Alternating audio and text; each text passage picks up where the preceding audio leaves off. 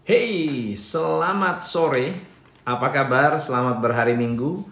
Hari ini topik kita akan membahas mengenai mengapa Anda harus membuat strategic plan. Biasanya teman-teman membuat strategic plan kapan? Sebelum tahun berakhir atau saat bulan Januari dimulai. Jangan sampai kita terlambat membuat strategic plan uh, hanya karena kita sedang mengalami uh, COVID-19.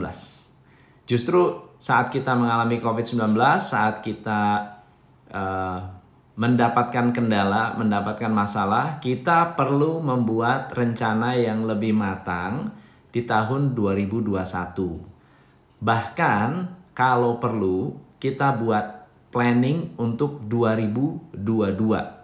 Nah, saya ingin menyampaikan pentingnya strategic plan dan uh, apa yang bisa diharapkan dari sebuah strategic plan. Saya ceritakan dulu. Uh, wah, cryptocurrency. Halo, halo, halo.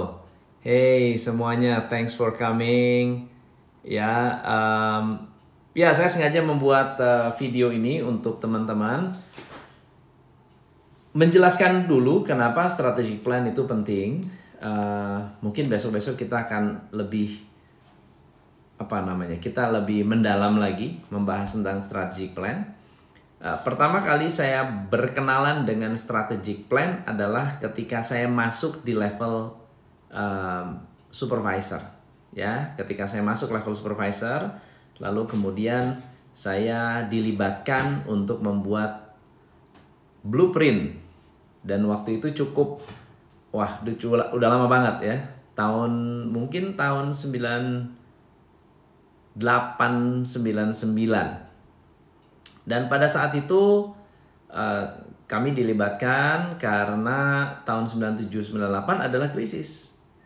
Sehingga tahun 99 uh, banyak aktivitas yang melibatkan para staff yang dianggap cukup expert Oke, okay? dan waktu itu saya uh, bersyukur dapat banyak kesempatan untuk melatih, untuk terlibat dalam manajemen dan seterusnya lah. Nah, tetapi apa yang saya rasakan sangat-sangat bermanfaat adalah ketika saya menjadi staff, lalu kemudian saya dilibatkan dalam pembuatan strategic plan, di sana muncul sebuah ownership yang sangat-sangat besar Mengapa strategic plan perlu mengajak tim, perlu mengajak leader-leader, minimal leader-leader mengikuti atau at least terlibat.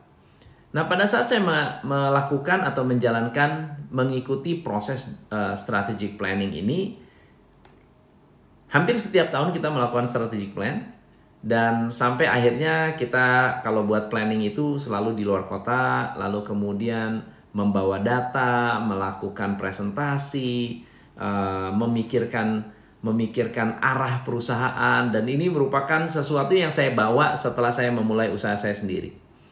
Nah ada uh, enam hal yang bisa anda capai ketika membuat strategic plan. Yang pertama, strategic plan adalah sebuah proses untuk menciptakan arah perusahaan. Seperti Anda tahu, banyak perusahaan hari ini mengalami kendala. Ada yang punya kendala dengan keuangan, ada yang punya kendala dengan pemasaran, ada yang punya kendala dengan karyawan, ada yang punya kendala karena pasarnya tidak sama. Ada yang punya kendala karena dead stock. Ada banyak sekali kendala yang akhirnya membuat kita tidak mampu untuk bertahan. Terutama UKM. Tidak mampu untuk bertahan. Lalu untuk bisa mengatasi ini semua, kita tidak bisa melakukan yang namanya tambal sulam. Banyak banyak sekali pengusaha yang tambal sulam. Oh, uh, uh, bisnis saya nggak jalan, ya udah saya banting setir cepat banyak orang gonta-ganti bisnis dengan waktu yang sangat-sangat cepat tapi tidak jalan semuanya. Ada banyak orang juga yang bertahan dengan satu bisnis dan ternyata bisa maju dan sukses. Kalau ada yang nanya, Coach 2021 itu optimis nggak? Saya bilang sangat-sangat optimis. 2021 akan menjadi tahun restart, tahun recovery yang luar biasa. Tahun recovery untuk banyak perusahaan, tahun recovery untuk banyak bisnis, karena 2020 kita mendapatkan pembelajaran. Kita mendapatkan sebuah uh, apa namanya? Kita mendapatkan sebuah pembelajaran baru dari alam semesta tentang bagaimana reality dari bisnis kita sendiri. Kalau Anda punya masalah dengan cash flow itu adalah reality bisnis Anda. Kalau Anda punya banyak customer yang nggak bayar itu realita dari bisnis kita. Sehingga mau atau tidak mau kita perlu hilang dari problem-problem itu dan membuat rencana baru di tahun 2021.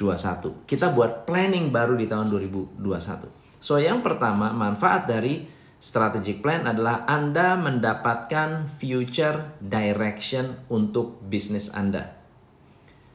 Yang kedua, ketika Anda mendesain sebuah strategic plan, sebenarnya kita sedang mengurangi resiko gagal.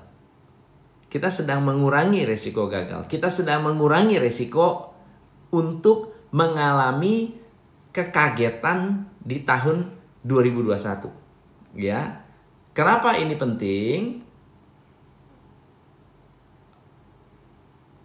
Saat mau buat bisnis baru, buat strategi plan. Iya, yeah, mantap. Halo, halo semuanya. Kalau ada pertanyaan, please come and uh, join dan share ya. Buat teman-teman, salam semuanya. Widiartini, hello, hello.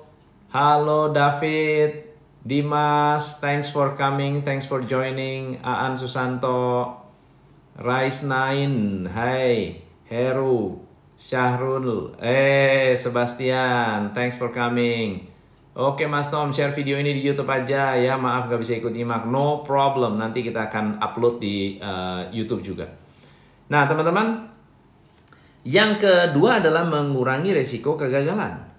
Yang ketiga adalah sebuah alat untuk mendesain ownership bagi para manajer dan supervisor. Ketika Anda melakukan strategic plan bersama manajer dan supervisor, tanpa disadari kita sedang membantu mereka berpikir lebih besar.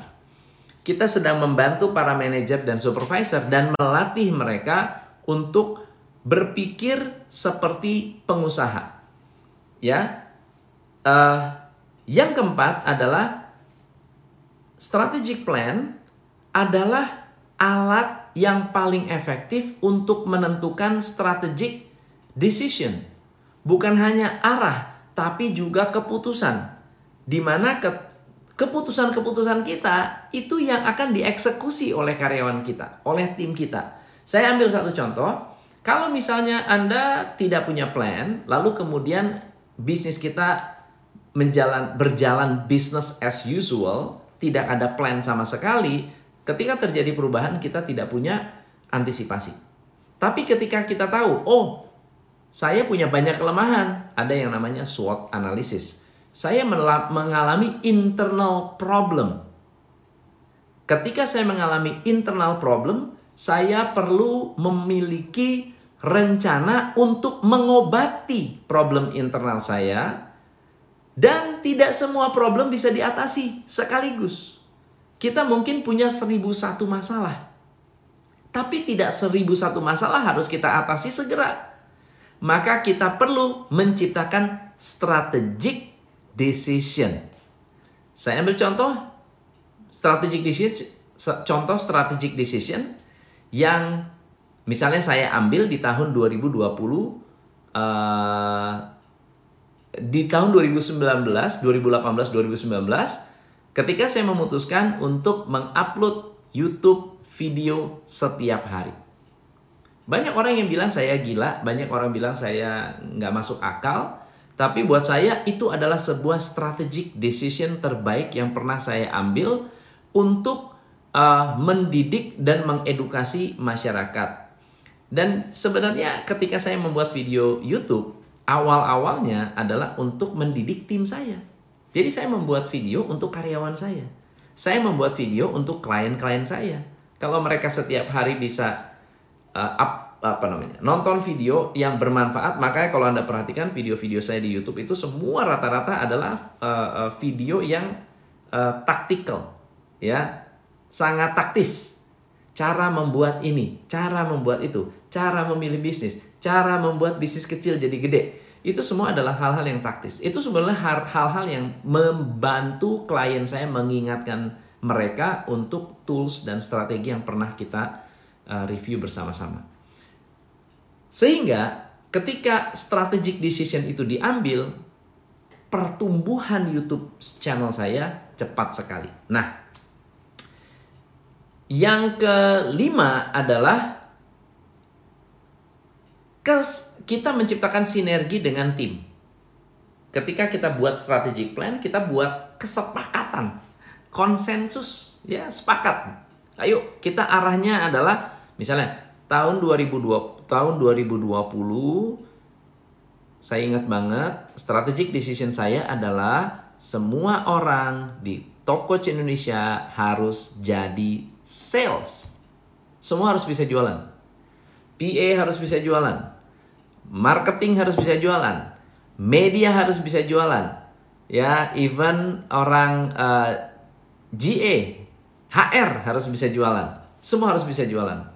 Nah, jadi uh, strategic decision itu kita sepakati bersama dan ternyata hasilnya luar biasa ketika pandemi kena kita menghasilkan hasil yang ya kita bukan hanya survive, bisnis kita bertumbuh. Bisnis kami sangat-sangat uh, growing. Nah, yang terakhir yang keenam adalah kita punya dokumen tertulis. Ketika Anda, ketika saya review tahun lalu punya plan, lalu kemudian saya lihat, wah kita sudah mencapai ini asik juga ya. Ya, Anda buat plan satu tahun, lalu kemudian Anda review lagi apa yang tercapai, apa yang tidak tercapai. Wah, bangga banget gitu loh, bangga dan bahagia sekali. Yang menyenangkan sekali, bahagia sekali kita bisa benar-benar me, me, ya, melihat strategi-strategi yang kita terapkan ternyata bisa didokumentasikan dan bisa dilihat kembali, bisa direview kembali kita bisa memba membayangkan dan bisa mengapresiasi kerja keras kita sendiri. So jadi teman-teman, semoga bermanfaat ya. Kalau semua bisa jualan yang beli siapa? Hah? Maksudnya gimana? Sorry coach, thank you. Thank you. Videonya nanti saya upload di YouTube ya. Kalau semua bisa jualan, yang beli siapa? Emang yang jualan nggak butuh makan ya?